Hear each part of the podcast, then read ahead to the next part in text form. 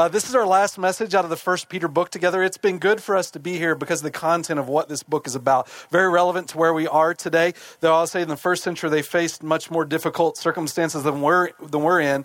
Uh, but regardless, it, it, deals with how to walk in life, especially in times of adversity, um, thing when things change for us, and we try to adapt to a, a new sense of normal. Uh, first Peter is a very relevant book for us. we're going to look at the last four verses of, of First Peter chapter five. So if you got a Bible with you, I do want to remind you if you download our app, the Alpine Bible Church app, we have sermon notes there.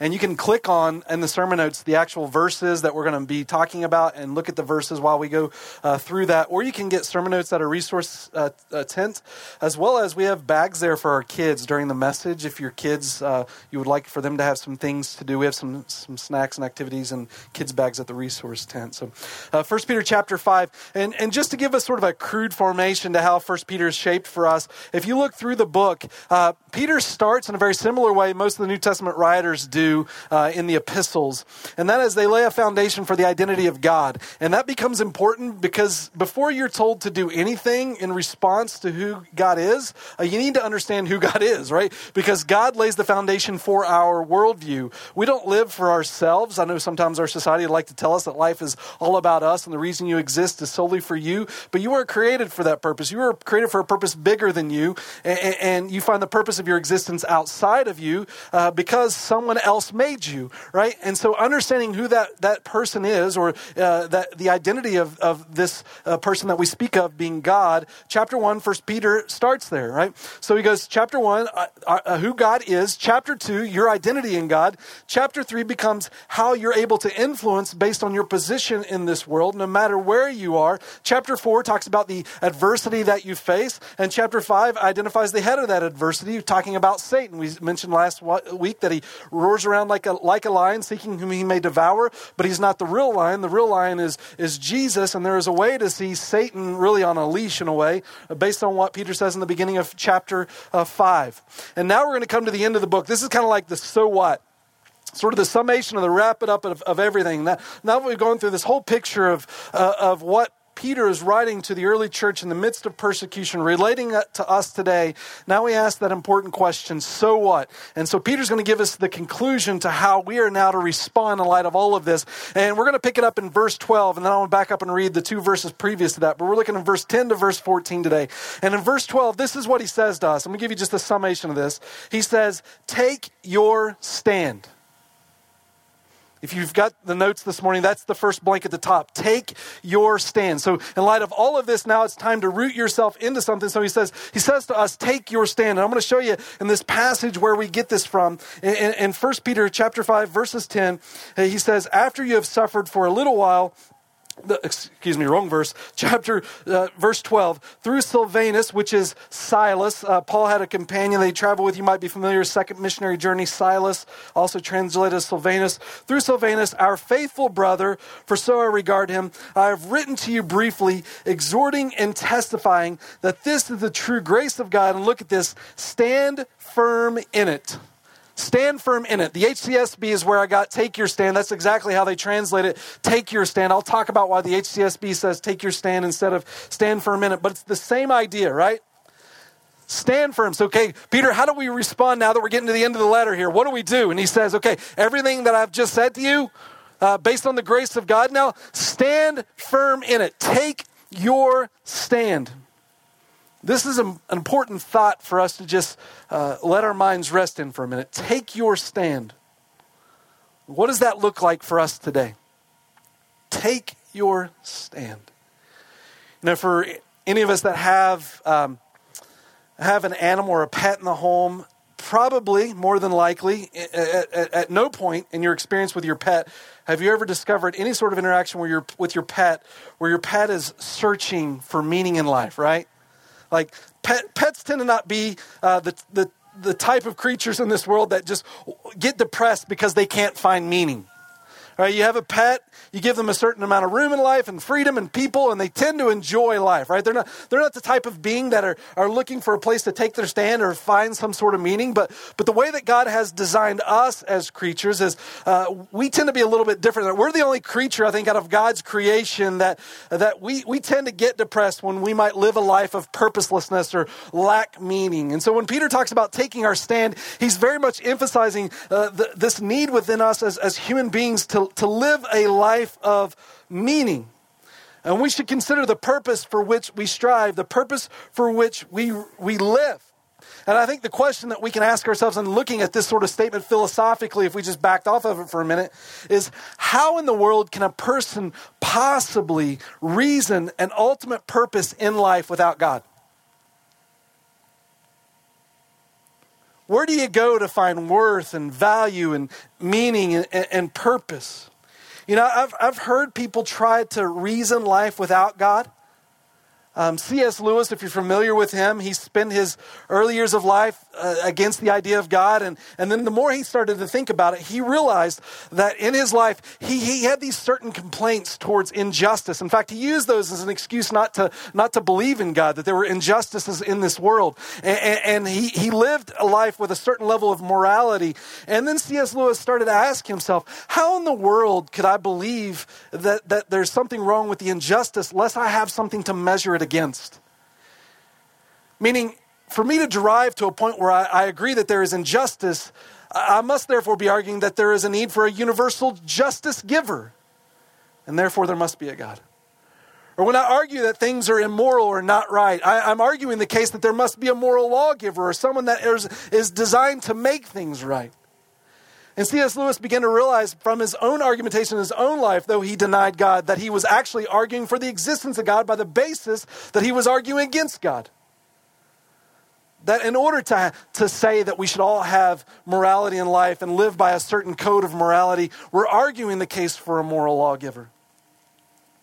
Therefore, we pose the question again how can you possibly reason an ultimate purpose without God? Some people will say, look, there is no meaning and there is no truth. Of which you can simply turn the question around and ask, well, is that question true? And does that question have meaning? I remember watching a, a, debate with Ravi Zacharias, and he was in this open forum and he provided the audience a, an opportunity to come and ask questions. And this lady comes forward who does not believe in a God, and from her worldview, she makes this case and her case followed the logic of her worldview, but she comes up more in a, an accusatory type question, and she says to Ravi Zacharias, Who told you life had to be coherent and, and life had to, to, to have meaning? And Ravi Zacharias responded and said, I'll answer your question. But do you want, when I give your answer, do you want it to have meaning and to be coherent? And by asking the question, he already answered her pursuit from her worldview, she's making the case that without a God, really life has no purpose. That's, that's Richard Dawkins' stands. He says, Richard Dawkins, from his own mouth, not believing in a God, that all life is just uh, pitiless indifference. Meaning, if there is no ultimate purpose, it really doesn't matter what you do, it's based on just you as an individual. And that's what this lady is arguing, right? From, from her worldview, there is no coherency no need to make things meaningful or purposeful beyond the individual. But then Ravi Zacharias makes the case, right? Well, do you want my argument to be logical and meaningful? Like, why ask questions at all if none of this matters? Why look for purpose of life? And this is what Peter is arguing for us in this whole case. He's saying, okay, now that you understand the basis for things, it, it's a time for us to take our stand. And, one of the things that's interesting about our culture is by, by abandoning God, we have stunted our ability to provide any ultimate basis for logic, reason, or purpose. G.K. Chesterton years ago wrote a book called Orthodoxy. And, and he wrote about the modern man. So it kind of tells you a little bit how old this is, because today we would be writing books more about the postmodern man, not the modern man or the postmodern woman. But G.K. Chesterton, listen to this. Several years ago, this is what he says The new rebel is a skeptic and will not entirely trust anything. He has no loyalty. Therefore, he can never be really a revolutionist. And the fact that he doubts everything really gets in the way when he wants to denounce anything. For all denunciation implies a moral doctrine of some kind, and the modern revolutionist doubts not only the institution he denounces, but the doctrine by which he denounces it. As a politician, he will cry out that war is a waste of life, and then as a philosopher, that principles uh, as a philosopher, excuse me, principles that the peasant ought to have killed himself and wasted his life. The man of this school goes first to a political meeting where he complains that savages are treated as if they were beasts. Then he takes his hat off, an umbrella, and goes to the scientific meeting where he proves that, the, that practically they are beasts. In short, the modern revolutionist, being an infinite skeptic, is always engaged in undermining his own minds. In his book on politics, he attacks men for trampling on morality. In his book on ethics, he attacks morality for trampling on men. Therefore, the modern man in revolt has become practically useless for all purposelessness of revolt. By rebelling against everything, he has lost his right to rebel against anything. What G.K. Chesterton is saying is look, our society lacks a basis for anything that we're doing because we've rejected the one who gives us a basis for doing what we do. This becomes essential in what Peter is saying here, right? Take your stand. Take your stand. You know, when I think about that phrase, though, there is, I, I must admit, a, a level of concern that rises up within me. When we take our stand, what exactly are we talking about uh, as Christians? What do we think about when we hear those, those words? Take your stand. You know, I, I think we should t- not take a stand for what we think is important. Brother, we talk about taking a stand, we're talking about taking a stand for what Christ says is important.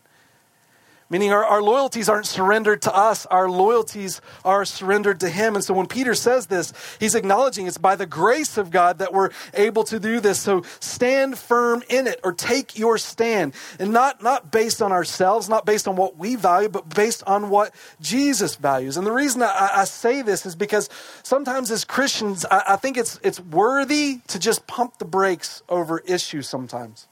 Now, it's not to say that, that topics aren't important.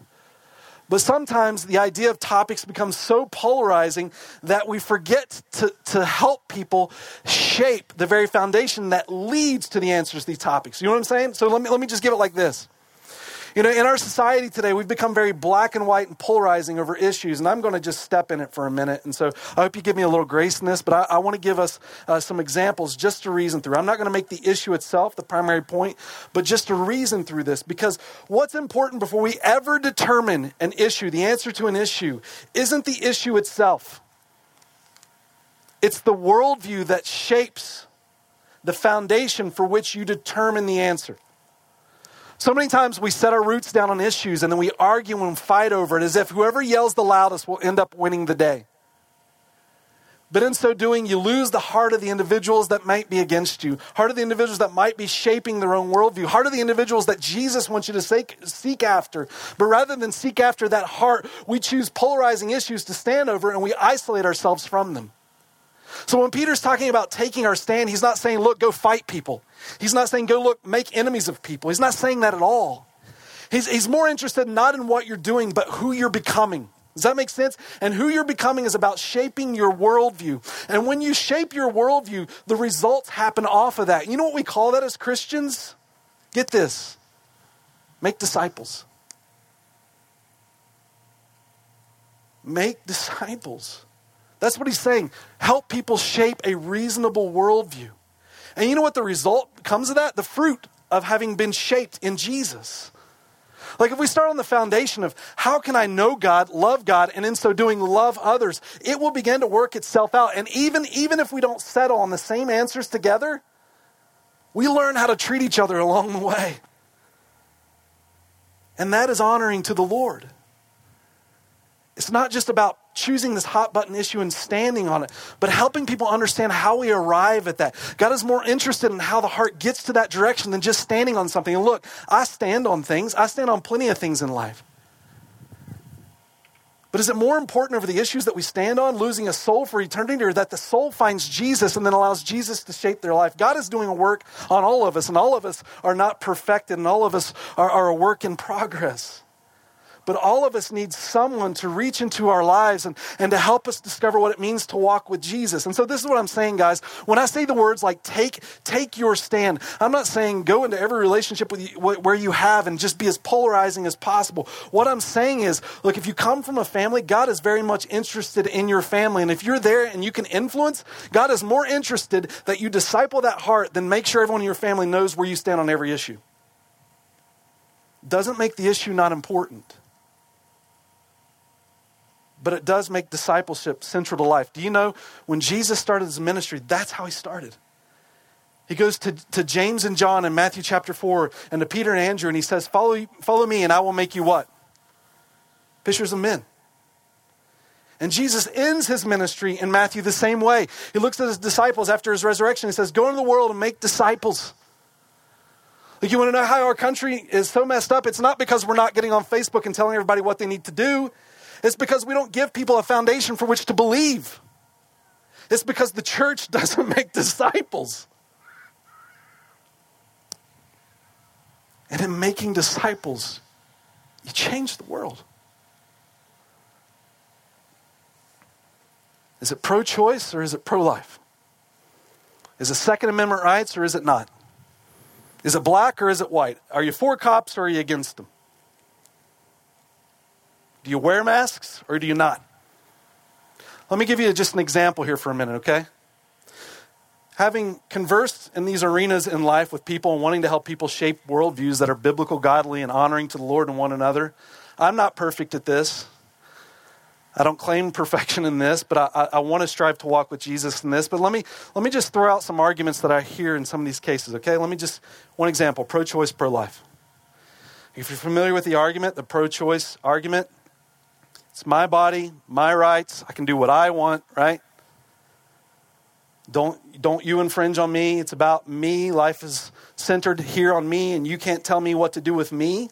That's the arguments pro choice. Pro life is well, there's a bigger picture here, and there's more than just your life that we're dealing with. God, and from a biblical worldview, is the creator of life, and, and if He gives life, you don't want to just take life. But the argument is, right? My body, I do what I want. Now, if you have a Christian that is pro life that makes that argument, let me just throw in another argument for a minute. What about masks, right? You have Christians that don't believe in masks, and by the way, I'm not taking a stand on this in any degree, but a Christian doesn't, doesn't believe in wearing masks, and what's the argument for not believing in wearing a mask? My choice, my right, my body. You can't tell me what to do, you tell me what to do, then, then what's next? What are you going to take from me next, right? You know, the irony of that argument it's the same argument that the person that's pro choice uses. It's just you're making it for masks. Now, I'm not saying I'm not saying you need to wear masks or not wear masks. I will let you work before the Lord on settling that issue and the significance of God and human life and how to help one another and love one another and best care for each other. Jesus is more interested in where your heart is on that than how that stand directly affects you. But, I, but I'm just saying this. It's kind of interesting, isn't it? When you think about the arguments that we make, that we can become hypocritical or even contradictory, maybe, even and, and, arguing if you're pro life against someone's pro choice over saying it's my rights, my life. And then we look at masks, the same thing. And I'm, I'm not trying to polarize or argue. I'm just saying, how, how do we get to a conclusion here? How do we determine what's right? And, and here's what I'm saying it's not the issue, it's the worldview. It's the worldview. You're communicating something much deeper than just the stand that you're taking. How do you even derive to the answer to that? And when Peter talks about taking a stand, I love that he roots it because of the grace of God. Because what that's saying is, look, it's not, it's not been about you, but it's about God's mercy that's been poured out into your life. And now take a stand on that because it's not a God that goes out and fights against people, but it's about a God who goes and fights for people. How can I best show my concern in the presentation of the gospel in this world for the human beings around me? How can I communicate the grace and goodness of God that wants to rain His mercy down in their lives to give them freedom in Him and life forever? How can I represent that king in what I'm doing? Because that is my stand. When I think about anything in this world that I can stand for and all the opinions that people might know that I have, by far that supersedes all of it. That matters more than anything because that is what makes the difference at the end of the day. And if people know everything else I stand for, but they don't know that, the question is, am I really living for the King of Kings and Lord of Lords? And this is where Peter comes and he's saying, Look, church, Church, we got to understand when we look at the world around us and we don't like the way things are going, if you want to make a difference, it's not about just getting all emotionally charged up and just making a statement and puking things on people. But it's about making a disciple. It's about pouring into the heart of another. And look, I, I know sometimes that sounds overwhelming because there's a world out here. And I'm not telling you we need to go make a difference in the world, but you can make a difference with the people around you right now in the way that you represent Jesus and how you pour into their lives. And it's not difficult, not complicated. I can tell you in, in my home, if you just want a picture of that, most nights of the week, not every night, we go up into our kids' bedroom, we open God's Word, and we just read four or five verses and we talk about it together. And we use books that we work through together. I'd be happy to point you in some of those things. But here's what I find when we talk about God's Word together, most of the time, my kids, right after that, have a question that has nothing to do with what we just talked about. And then we get to talk about, though, in that worldview. Their mind starts thinking about something else when we're reading a passage of Scripture. We just go down that road and talk about the Lord together and whatever that road's doing. And what are we doing? Shaping worldview. Shaping worldview, and we're, we're, we're centering it not on me, not on us, but on Him. Take your stand. If we would take our stand and make disciples, and I know we've got a wonderful church of people that love others, and so I, I just want to keep encouraging us to, to stand in that ground because that makes a difference. The world may fall apart, but stay faithful to Jesus. Take your stand. This grace of God seeking, uh, seeking to, to build up and, and find new life in Him. And then he says this uh, your next blank expect a cost. 1 Peter chapter 5, verse 10. After you have suffered for a little while. Now let that resonate for a little bit. Peter's not saying, look, some of you may suffer for a little while. Peter's actually saying, after you suffer for a little while. Uh, and in 2 Timothy chapter 1, verse 8, uh, uh, in our Bible reading yesterday, we do a yearly Bible reading, which only has, I think, 60 days left in it. But, but in our yearly Bible reading, and we'll start that back up in, in the fall when kids' school year starts back up. So if you want to do a yearly Bible reading, we'll announce that. But Second Peter chapter or Second Timothy chapter one we looked at last week, and, and he just says this in verse eight. He says, "Suffer for the gospel." Suffer for the gospel, as if it's it's just what Christians are supposed to do. Now, look, I'm not telling you to go out and make your life hard. I'm not. Don't do that. That's not going to be helpful. Don't go make enemies for no reason. Don't make life hard for no reason. Be intentional. There is a sacrifice in following after Jesus because you want to give towards what you think is important. And, and Peter assumes that in life of the Christian here, right? After you suffer for a little while, there is a cost. I mean, Jesus said, He who wants to follow me must deny himself, take up his cross, and follow after me. It even tells us in John chapter 6 when Jesus made such statement like that, the, the crowd left him. The crowds abandoned him. It was the disciples that followed after him, the ones that wanted to be shaped in the worldview of what it meant to follow after Jesus. And so the crowds abandoned Jesus, but the disciples continued to pursue, though they didn't completely understand everything. The disciples stayed with Jesus. And there is a cost. Meaning, guys, I don't think it's too far to make this statement, and I'm, I'm not making this flippantly. But if your Christian life doesn't cost you something, it's worth asking is this even the Christian life?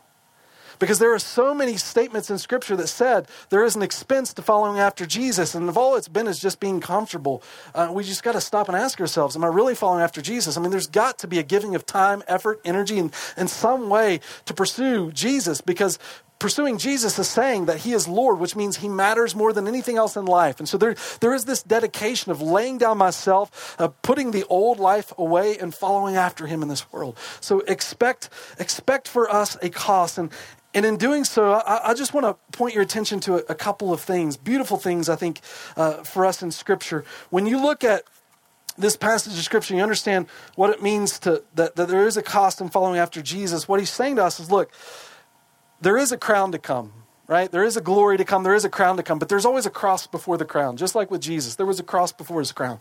And I put in your notes this morning, if you want to look at it, something called the Old Roman Creed. And, the old Roman Creed is, is a beautiful history for us as Christians. Sometimes I don't think that we're real familiar with Christian history. And this is just something significant to look at because what this old Roman Creed became was the Apostles' Creed. And, and then it became the Nicene Creed and, and, then, and the Creed at Chalcedon. And, and, and so what I want to say is like the old Roman Creed came in the early second century. Christians from the very beginning started to write down in a concise way the theology in which they believed because it was where they took their stand.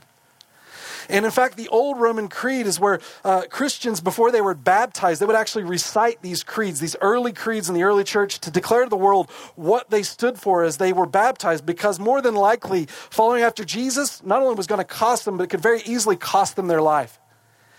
In, in fact, during the same time period that the early Roman Creed existed, there was a man by the name of Polycarp, early church father. He was actually discipled by the Apostle John. You know, if you go back in church history, the beautiful thing is you can look at early church fathers discipled directly by the apostles. Like we don't have this, this separation in church history. We don't know what happens. Like church history is recorded for us, and Polycarp was a first generation disciples and church leader after the apostles, discipled by the Apostle John. He was a pastor in Smyrna, and if you know Smyrna, it's in modern day Turkey. Book of Revelation talks about this church. He was, he was a pastor there. At 86 years old, in the middle of the second century, 86 years old, soldiers show up to his house to arrest him, to take him before the Roman proconsul. The soldiers were so uh, uh appalled by the fact that they're arresting an 86 year old man that they, for a minute, almost didn't even arrest him. They thought they must be making a mistake that we're here to arrest this 86 year old man. And the charge they're arresting him is because he's a Christian. And history tells us that when they show up to arrest him, it's so late uh, that Polycarp says, You know what? I'm kind of older and I don't want to make that journey. How about we stay here the night? I'll feed you. In the morning, you can take me. So Polycarp serves the people that comes to arrest him. He actually feeds them. And the next morning, he leaves with them and he goes before the Roman proconsul for charges of being a Christian. The actual charges said that he was an atheist. And the reason they said he was an atheist because in the, in the first century, Rome, Roman people believed in so many gods, they thought it was odd that the Christians only believed in one God, that they called him atheists. And three times they said to Polycarp, Renounce your faith and we'll let you live. And finally, the third time they said, Look, renounce atheism. Say, away with atheism. Since as a Christian they called him an atheist. Away with atheism and we'll let you live. And Polycarp looks to all the individuals that are there at his trial and he turns to them and says, Away with all the atheists. And he maintains his faith. And Polycarp is taken and martyred for his belief in Jesus.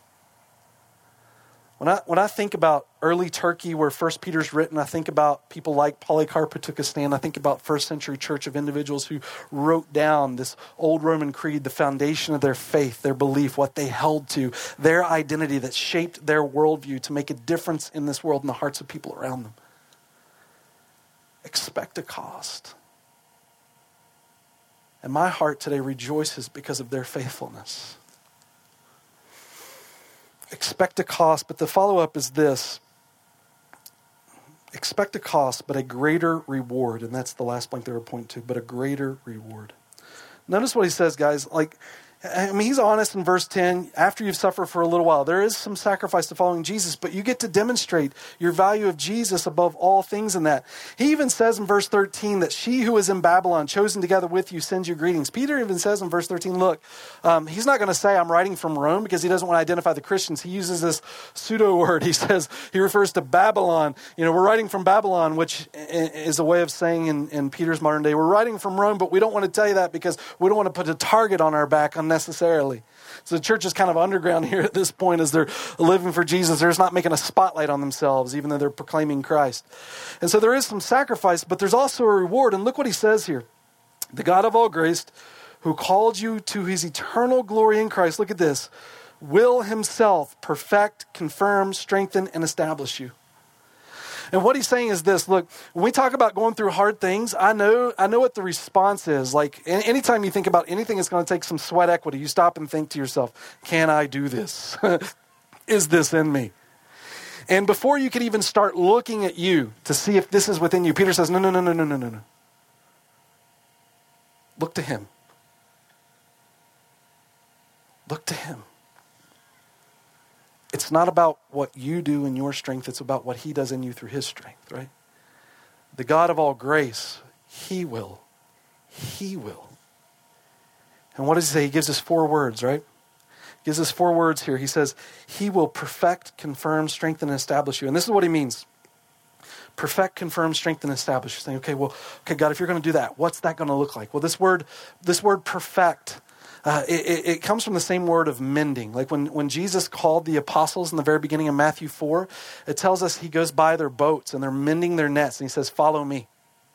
they're doing that mending, that perfecting. They're restoring what was lost. And so Jesus is saying, look, you're going to go through this world and you're going to get bumps and bruises. Jesus was honest with us. And in John chapter 16, verse 33, he says, You're going to have trouble in this world, but rejoice because I have overcome. I mean, Jesus is uh, uh, he's, he's straightforward with us in that you're going to go through life. There will be bumps and bruises along the way. There will be adversity and hardship. There, it's going to be there. But Jesus, Jesus mends. Jesus restores. Jesus perfects it. Jesus make, makes things like when you go through this world and you're like, I, am broken and, and we have loss. And Jesus says, No, I'm going to restore everything the way it should be. Like, I, I, know this is a little superficial, but I'm getting that place in life where, like, I'll look in the mirror and seems like every day I grow a new wrinkle and a new gray hair. I start to count those things, right? I'm like, what's going on on the sides of my head here? Cut my hair shorter so you can't see the gray. And, and, and then, but then, but then you read verses like this and you're like, but Jesus, Jesus is going to restore me. And I know that's superficial, but you think beyond just the outward appearance, like, I, I can't see, I can't see what's happened to your soul. and the struggles you faced and the way that's marked your life. I mean, we could watch the outward appearance of our lives sort of diminish over time, maybe. Maybe that's just me. but but but there's also an internal part of us as well, right? That you just can't see on the outside. And and I think when Jesus talks about this mending, he's holistically talking about all loss, everything we've gone through in this world. He mends it. He, he perfects it. He confirms it, which means not only that, but he, he roots you in something. It's like if you ever lay a deck and you want to put the pillars in the ground to put your deck in, it's like he, he, he firms you up. He confirms you in that ground as if this is your place. This is where you belong. And that's what he's saying in you. He confirms you in this way. And then the next word is he strengthens you, which means you ever think about when you, when you build a house, there's a difference between a house and a home, right? So when Jesus confirms you, he's sort of like laying this house, but it still doesn't make it a home. You've got to fill it, not with just possession, but also the memories that make it what it is, that place that you long for, right? And Jesus is saying, look, that's what I'm going to do with you. I'm going to, I'm going to make what's broken new and restore it. And I'm going to, I'm going to firm you up, build that house, but not just leave it there. I'm going to fill it. I'm going to fill it with the things that just make it complete that make you understand that this is your home. And then he says, I'm going to establish you forever, which is, he's saying, like, this, this is going to be the way it will always be because of what I am going to do. So it's that prize that we long for and look toward in him. This is why you stand because this this world is temporary. But what you have in him is forever forever. So he says, expect a cost, but, but a greater reward. And then in verse 11, as if the, the mic drop here, he says, To him be dominion forever, meaning his rule will not end. And so the reason that you know you have that is because it's promised in him and God doesn't lie, and because there is no end to him, his dominion forever. Thus, his promises are true for you forever, which makes his promises more valuable than any promise in this world. You know, I try to think about what this looks like mentally in, in my mind, and, and I think of September 11th, right? It's hard for me to believe that today there are kids graduating high school that weren't even alive when that happened. But, but September 11th, if you remember watching the TV screens, if, if you could even think for a moment what it would have been like to be on ground floor, right, to, to September 11th and that building's hit and you're running away and, and all of a sudden you hear this loud noise and this puff of smoke just engulfs you and you turn around to look back and you're hoping that what what you've just experienced isn't isn't isn't about to be true, but when you turn around and you wait for the dust to settle, what do you see? It's gone. It's all gone. Brought to rubble. And what Peter is saying in this passage is this exact opposite that this world may feel like a giant bomb being dropped on your house. But in Jesus, when that dust settles, the house stands and it remains. It's there, it endures. All that you have in Christ forever with Him. So expect a, greater reward. And, and then in verse 12 and 14, we'll just read the very last section here, all of us together. He says, through Silvanus or Silas, our faithful brothers, for so I regard him, I have written to you briefly, exhorting and testifying that this is the true grace of God. Stand for a minute. She who is in Babylon, chosen together with you, sends you greetings, and so does my son Mark. Greet one another with a kiss of love. Peace be to you all who are in Christ. Now, I'm not even going to touch that last verse of the 10 foot pole in, in COVID 19 era, right? Um, we're, not, we're not practicing verse 14 today. But um, but but he, he's saying something important to us, and, and this is what he wants us to recognize, guys. When we talk about living this way, what he's saying is this um, don't stand alone. When you talk about take your stand, Peter is so important, and, just saying to the church going through a hard time, look, and you're not going through this alone. There's, there's Silas who's with you. There's Mark who's with you. All the church in Babylon is with you. I'm writing this letter to you. I'm with you. It's important that we not go through this alone. And this world is broken, right? And you can't directly fix everything that people go through because you don't have all power in this world. But you know the one who does. And sometimes people don't want you just to show up and try to fix everything. They just want you to know, they just want to know that you care and that you want to be present with them. And that's what Peter is saying in this passage is look, we can try to continue to mend this broken world, but ultimately this world's going to come to an end. And we know everything's going to be perfected in Jesus. But while we walk this journey together, look, it is important that we do not do this alone. In fact, when you see that phrase, take your stand or stand firm in it, the reason some translations say take your stand and some just say stand for a minute is because they're trying to emphasize two things in the Greek that they can't fully captivate in just a few words. The translations that say take your stand, what they want us to understand is look, he's not saying this to an individual take your stand is, is written in a plural form, and so that, you, that your becomes important. This is for all of God's people collectively. He's not saying this to an individual in the church, he's saying this to the whole church. Look, church, take your stand, root yourself here. So it's important that we understand that we need to stand firm, but it's also important that we need to stand firm together, right?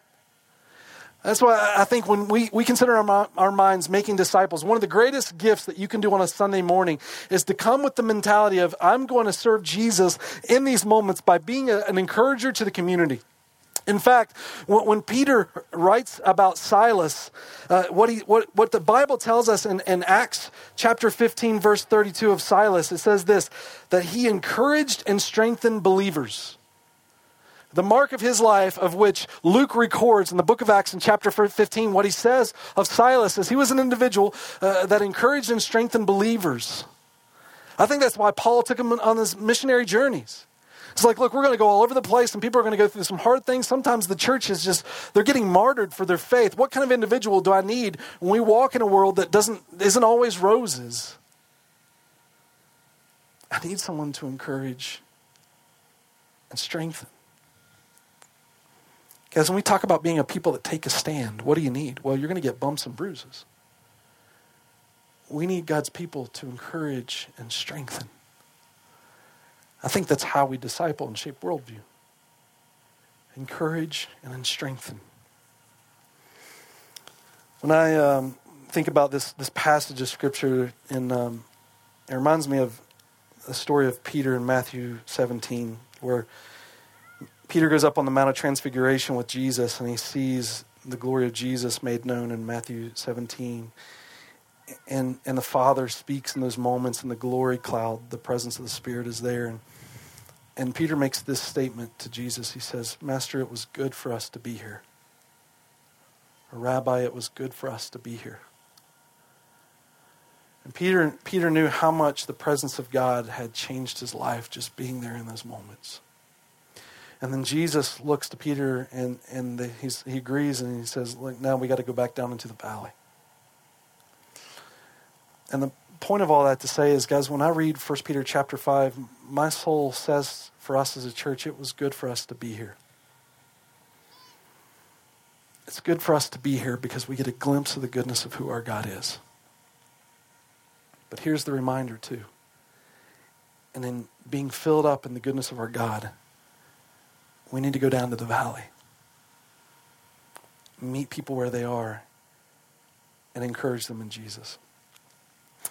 Uh, Susanna Wesley, mother of John and Charles Wesley, um, was alive in the 1600s and died in early or mid to early 1700s. And Uh, during her life, her father was a minister, a Protestant minister, and actually loses his position as a Protestant minister because of laws made in England against Protestant ministers.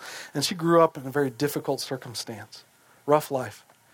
She ends up having 17 children, two of which were John and Charles Wesley, who started the Methodist Church. And, and um, you can know some of that story. But when she died, her, her epitaph, though she lived a difficult life, I mean, 17 kids, right? she, a woman's got some energy, right? But, but she's, it says this on her epitaph. It says, In sure and certain hope to rise and claim her mansion in the skies. A Christian here her flesh laid down, the cross exchanging for a crown. I love that. It's a beautiful story. It's acknowledging both the hardship of which she faced in this world and the glory which is to come. When we end this book together, I think that's where Peter's heart desires for us to be. Not to ignore the fact that life's got adversity, but to simply say to us, but there's something greater that has shaped your life in Him. And it changes all life. And it can forever make a difference. And that difference is the gospel. And can I just tell you, if you're here today and you feel lost, and, and you wonder which way's up in these moments, like we find that, we experience that often in church. I, I mean, I, I've walked that path in life. Like, there is a God, the only God, who loves you. He created you to know Him. He created you to have your life surrendered to Him because what He wants to offer you is greater than anything this world has. But the problem is in our lives, we're also sinful, which means before God, He is perfect, and we're not. And to enter into His presence, we must be perfected, of which we can't do in our own nature. People try, they create religion and law, but we can't do it. And no matter how hard you try, no, no amount of trying can undo the wrong that we've done. So here's what God did He became flesh and died for you in your place. God took on flesh 2,000 years ago and went to the cross and took the punishment that you deserved, that you could find freedom in Him if, if you give your life to Christ. God will substitute His life for yours if you want Him, if you embrace Him, but He won't force it. Friends, that's the cry of Scripture. Jesus shaped my life or not. And honestly, believers, that's the life that we live every day. Every day you have the choice autonomy or the Lord. And when we walk in His path, we walk in the promises of all the goodness that is to come. This message has been brought to you by Alpine Bible Church in Lehi, Utah. If you'd like more information, please visit us online at alpinebible.com.